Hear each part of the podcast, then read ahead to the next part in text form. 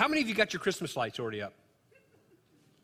Oh, let me reverse that. Anybody not have, oh, you're going to be shamed, publicly shamed, no Christmas lights. Bah humbug. Let me come to your house because I would be right along with you because I, I get sometimes, uh, my wife would, would tell you, I, I get a little upset putting up Christmas trees and ornaments and such. In fact, I'm all right with putting the tree up, then I just want to go somewhere else. But uh, how many of you have lights outside? All right. Anybody think you're in competition for like the neighborhood light show? Oh, really? Yeah. See you from California, is what you said? Oh, yeah. So I think we were stationed in uh, Mississippi. And that was the first time I ever saw anybody that had the FM transmitter. So when you drove by their house, you got the music and the light show. But this guy that I'm going to show you is the Guinness World Record holder and has held it for multiple years. So play this little clip. Eyes Of more than 40 miles worth of string lights. 40 miles of light. But not everyone is thrilled with this in the small town. ABC's Trevor Ault explains. If you're dreaming of a light Christmas, this is the dazzling home display in one small New York town that puts Clark Griswold to shame. With more than 720,000 lights, all programmed to music, Timothy and Grace Gay of Unionvale, New York say since 2014 they've held the Guinness World Record for most lights on a residential property. It started very simple with just 600 lights on the two trees by the front steps. My brother suggested put lights around the pond. That was actually the spark that ignited adding more lights each year. The family says it takes them three months to set up the display with 40 miles of lights and 8 miles of extension cords, all carefully choreographed to the music through a computer program. Now it's an annual event. Their small town of only 4,500 drawing anywhere from 50 to 100,000 visitors. I was so mesmerized. It's drive around as many times as you want. Many locals say the event is a literal and metaphorical bright light and a massive fundraiser. The Gays collect donations from visitors. They say over the past three decades, they've brought in more than $665,000 for charity, much of that going to children's organizations. And the family says their goal is to hit a million dollars in donations, and they believe they can do that in the next few years. So, and I appreciate the fact that they're taking donations for charity, and, and I'm not challenging their accounting and all. But when I got the, because I do this, you find something and you got to read more about it, and uh, they basically won the Guinness World Book of Records from a family in Australia that held it for 10 years. And they were going back and forth adding lights to see who would be the record holder. And I wa- wondered somewhere in all of that, did they perhaps lose what Christmas is to be about and Christmas lights? Um, we've come a long way from German Lutherans that lit the first Christmas tree with wax candles in a cathedral in the late 1560s. Some of us are old enough to remember different types of light bulbs that didn't flicker unless there was something wrong with them. That's the only time they flickered. And as we were at my mother's house the other night, one of these projector uh, you guys got projectors at your house too? You know, the little, like, my mom's like, how do they have all those balls keep coming around? I'm like, Mom, it's a projector where you're putting the light on it. But you, you know, I remember when there was like a multicolored disc that went on front of a light, that you had an aluminum foil tree, and you young people are like, dude, I don't know where you're going with that, but don't get me wrong, I think Christmas lights are beautiful. And I'm amazed at how much time and money people pour into their home decorations. I mean, there's another lady in my mom's neighborhood that I took my mother to the, I, I, typically take my mom to the beauty shop on, on Fridays at lunchtime. I picked her up. The lady was working. I brought mom back from the beauty shop, and it's north of the church, so I'm going from Braun up there. The lady's still working. I go back that evening to pick up my mom for dinner. The lady's still working. And she's got beautiful lights, and I thought, wow, how much time? but let's go back to the original light. And if you have your Bibles, uh, we are holding where we were in John, concluding, I think, the 19th chapter last week. We're going back to the first chapter of John because I fell back to the lectionary passages, which are these prescribed uh, passages you preach every Sunday from year to year. They repeat every three years. So, believe it or not, I have preached this particular passage here in 2017 and then uh, 2020 and now 2023. But they, they will focus on different ones. And you, if you would go to any other what I would say, um, a little more formal church than a Baptist, you probably will hear John 1 6 preached sometime today. Um, John comes and says that he's a witness, he's a voice for the light of the world, and I think we must be too. So um, let me read verse 5. That way it kind of sets the stage because that's the first time he's really talking about light, you know most of us have memorized, and I spent a lot of time on. In the beginning was the Word, and the Word was with God, and the Word was God. But here in verse 5, he says, John says, The light shines in the darkness, but the darkness has not understood it. Verse 6, There came a man who was sent from God. His name was John. Now, granted, this is a different John. This is not the writer of John. This is John the Baptist. And as one of my old chaplain buddies used to always say, you know, Jesus was a Baptist. And I'd say, well, how do you know that? He goes, well, he was baptized by John the Baptist, so he must be a Baptist. So some of you have never heard that. There came a man who was sent from God. His name was John.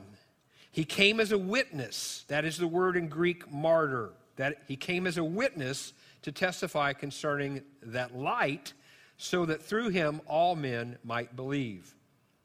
He himself was not the light he came only as a witness to the light. In verse 9, the true light that gives light to every man was coming into the world. The true light. Let's pray. Father, as we talk about Christmas lights and the excitement that we all have about this season, let us not lose focus of the true light, of the Christ child, of the promised Messiah, of the one that John came preparing the way for that the writer of this gospel says is the true life, and that only through your light, through your Son, can we be redeemed. So, Father, let's bring it back to why it all was started and celebrating the birth of our Savior. This I pray in Jesus' name. Amen. So, the first point, I think, as we look at this, is witness. Witness. And uh, before I go into that, I want to tell you if you've ever been stationed in England, uh, Tesco is like their HEB equivalent. It's the largest supermarkets in a lot of British towns, Tesco.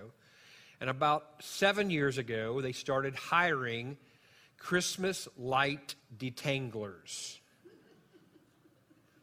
Now, Clark Griswold would have enjoyed that, but if you know the movie, he threw them to his son to un- unravel. Um, and if you've ever been frustrated with undoing wires, which I would just throw them away and want to go buy new these days, but you had to be able to untangle three meters of wire, a little over nine feet, meter 39 inches. I'm looking at the school teachers now. I don't know, I forgot. Uh, in 30 seconds or less or maybe it was three minutes. Might as well have been 30 seconds for me because I would have stopped. I could have never got that job. And some of you say, why would you want that job? And I even pulled up this week the job description. It says, you must be passionate about your job. Unless it's paying a lot of money, I don't know if I'd have much passion. Well, John was not paid with money, but John was passionate that he was going to be the witness to the Messiah. He would be the one proclaiming, He greater than I is coming after me. Now, John was passionate about the light of the world, and I ask you this morning are you passionate about the light of the world?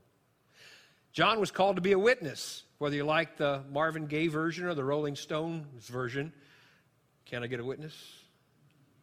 Or Grand Funk Chief, is that the other one who did it, Grand Funk? There, there, are several people who did that song. You need to remember that the Holland brothers wrote it after hearing years and years, sitting by their mother and grandmother in church, Can I get a witness? Isn't that interesting how church life still affects life outside in the civilian world or whatever you want to call it? Um, can I get a witness? And, and anybody ever been in a church where somebody shouted out, Can I get a witness? Yeah, you're old. Yeah, Hadn't happened here in like seven years. Well, maybe he's never said anything to say, Can I get a witness? But that was kind of like the amen of the day, right? Can I get a witness? And some of you might even use that in your own common conversations. You might say something and, well, you know, I'm telling a story. Can I get a witness? In other words, it's happened to you. You believe it too. Can you be a witness to what I've experienced? John says, I am a witness to the one who's coming, the light of the world. Can I get a witness? He was called to testify, like a witness in a courtroom. How many of you ever been called to be a witness in a courtroom? Yeah, you probably have. I'm looking at law enforcement. Yeah, a, yeah, yeah. I mean, somebody that's not in law enforcement ever been called to be a witness? Yeah.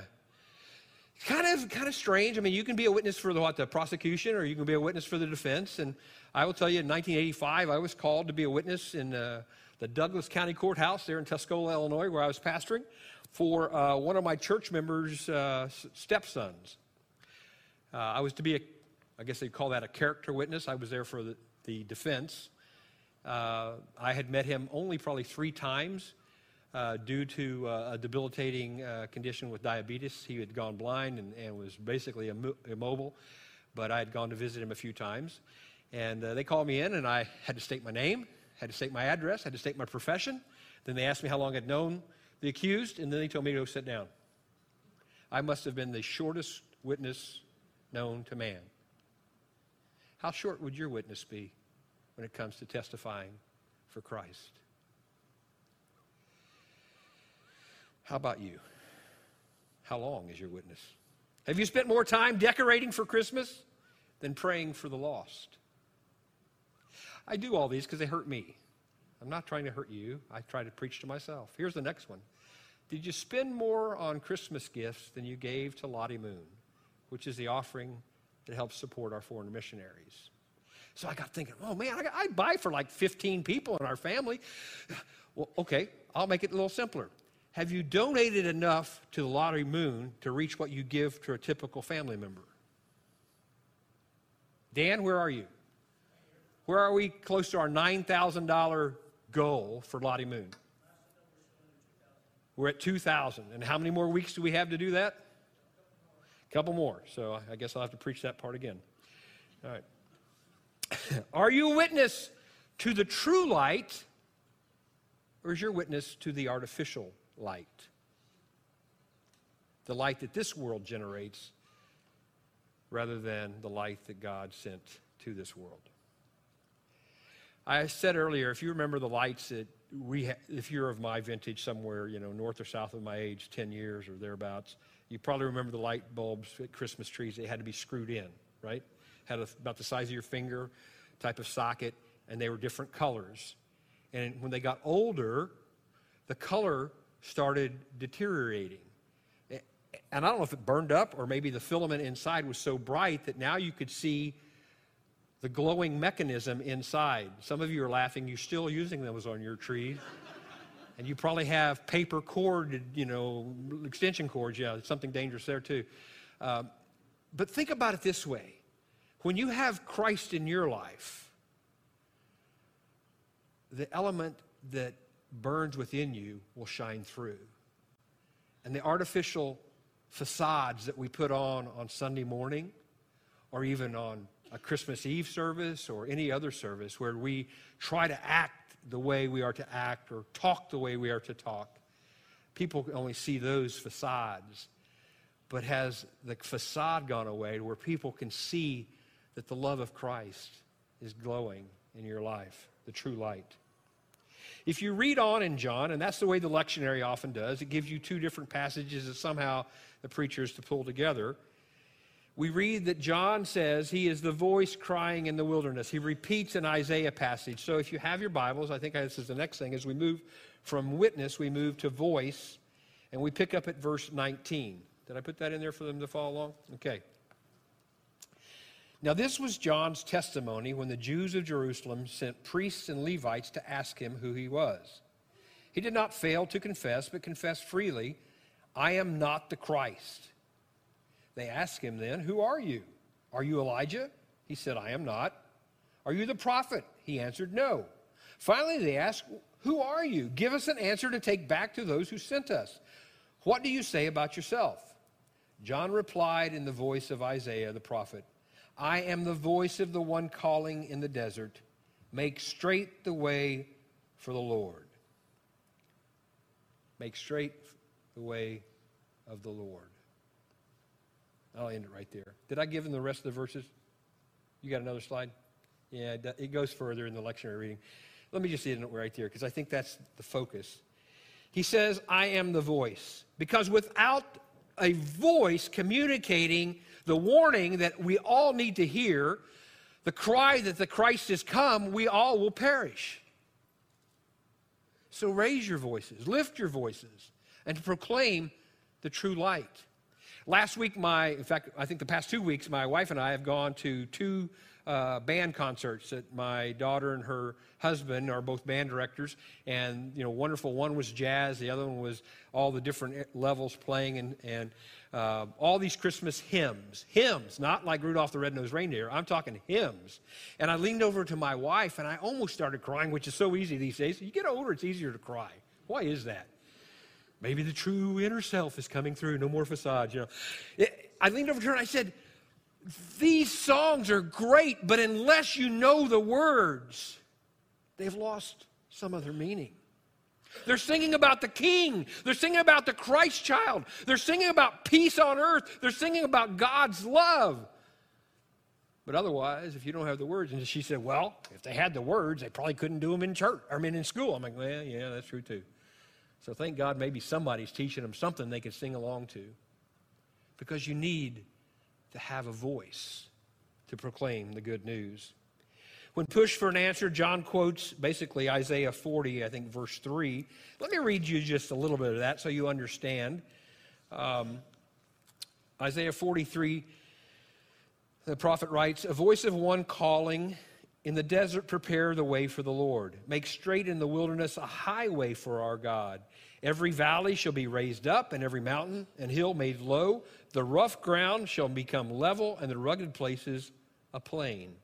And the glory of the Lord will be revealed, and all mankind together will see it, for the mouth of the Lord has spoken. A voice says, Cry out. And I say, What shall I cry? All men are like grass and all their glory is like the flowers of the field. The grass withers and the flowers fail. That makes me think of Psalm 90.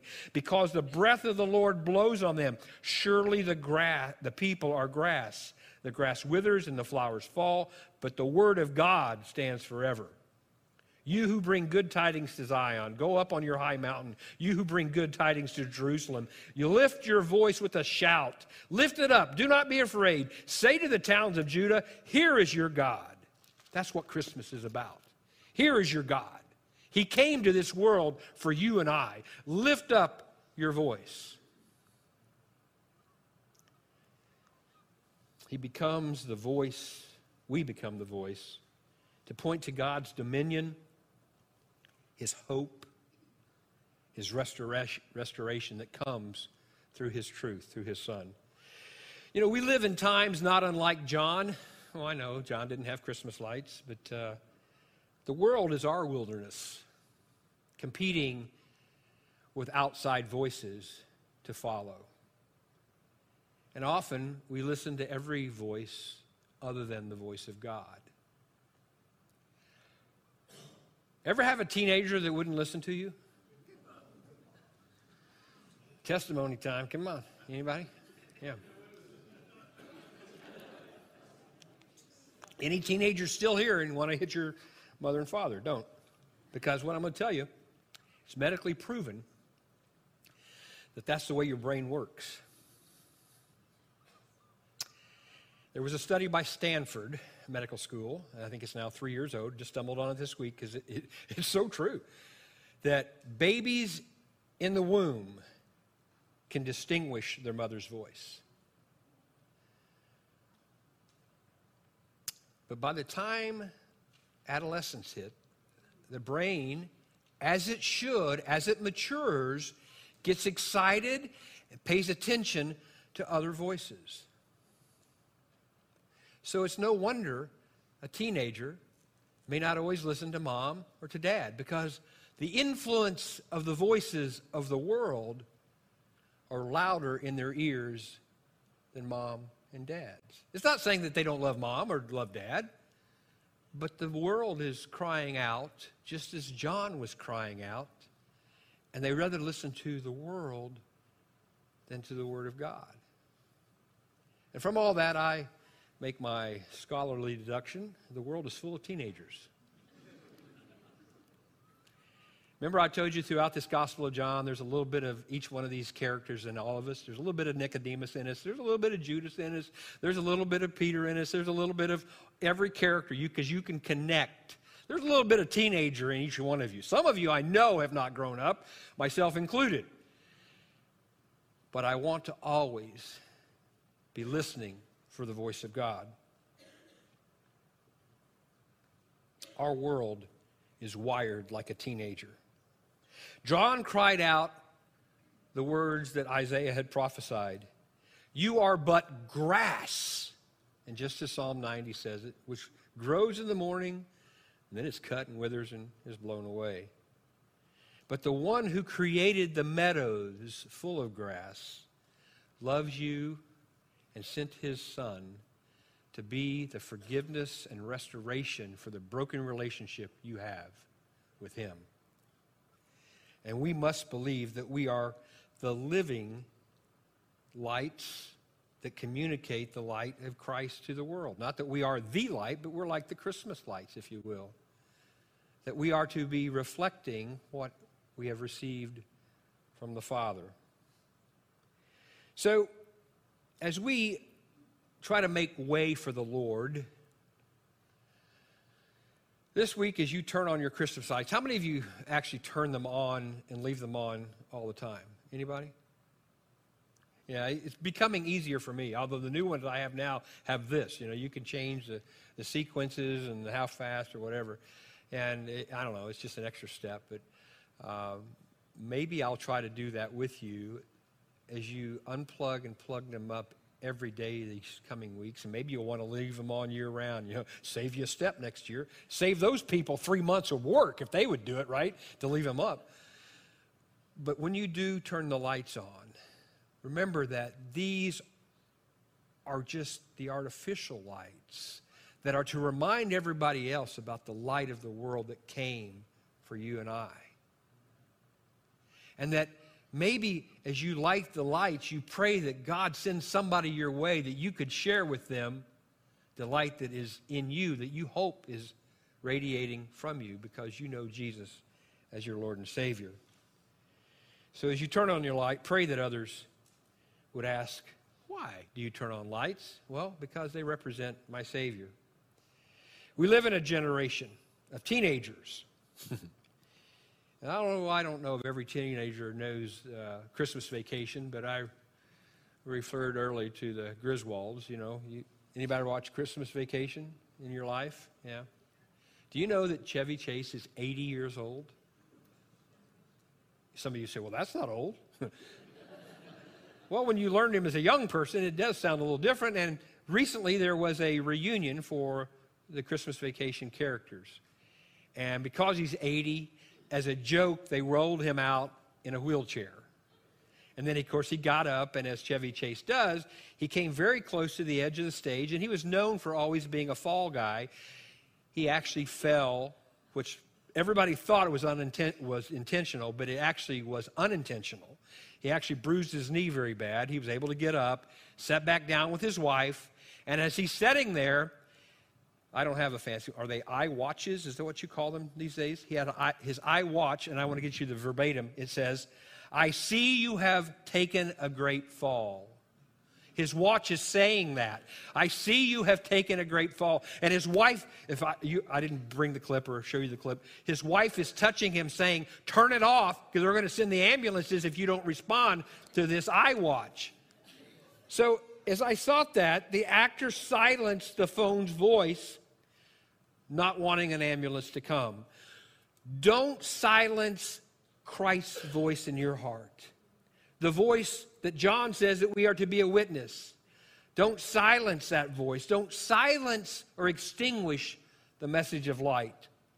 Let your Christmas light shine. Stand with me, please, we pray. Father, as we come now to a time of invitation, if there's someone here who's never accepted Christ Jesus as their Lord and Savior, we pray that this would be the moment that they let the light of Christ into their heart. That in His presence, they would confess their sin and accept Him as their Savior. Father, perhaps there's others who just want to come to these steps and pray. Now, the time, the door of the church is open. What better season to be receptive to the witness and the voice, the light of the world? And let us be those lights. Let us be those radiators of the lights to show that there are believers around this world reflecting the light of Christ. Let us sing with our voices to proclaim the good news. Let us be witnesses to testify of the good news of Jesus. This is our prayer, and we ask it in Jesus' name.